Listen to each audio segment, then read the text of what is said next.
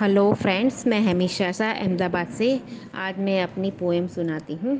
रास्ता कट ही जाता है, घर कोई साथ हो। रास्ता कट ही जाता है, घर कोई साथ हो। तभी होगा कोई जिसमें कुछ तो बात हो। तभी होगा कोई जिसमें कुछ तो बात हो। कुछ इस तरह से दिल में बसा होगा। कुछ इस तरह से दिल में बसा होगा, जैसे ज़मी पे ही कायनात हो। जैसे ज़मी पे ही कायनात हो।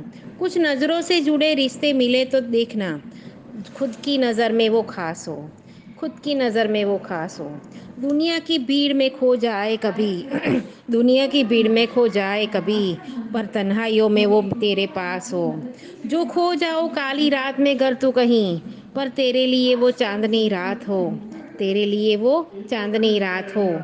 भूल जाता कब पर, परसों की बातें भूल जाना कल परसों की बातें।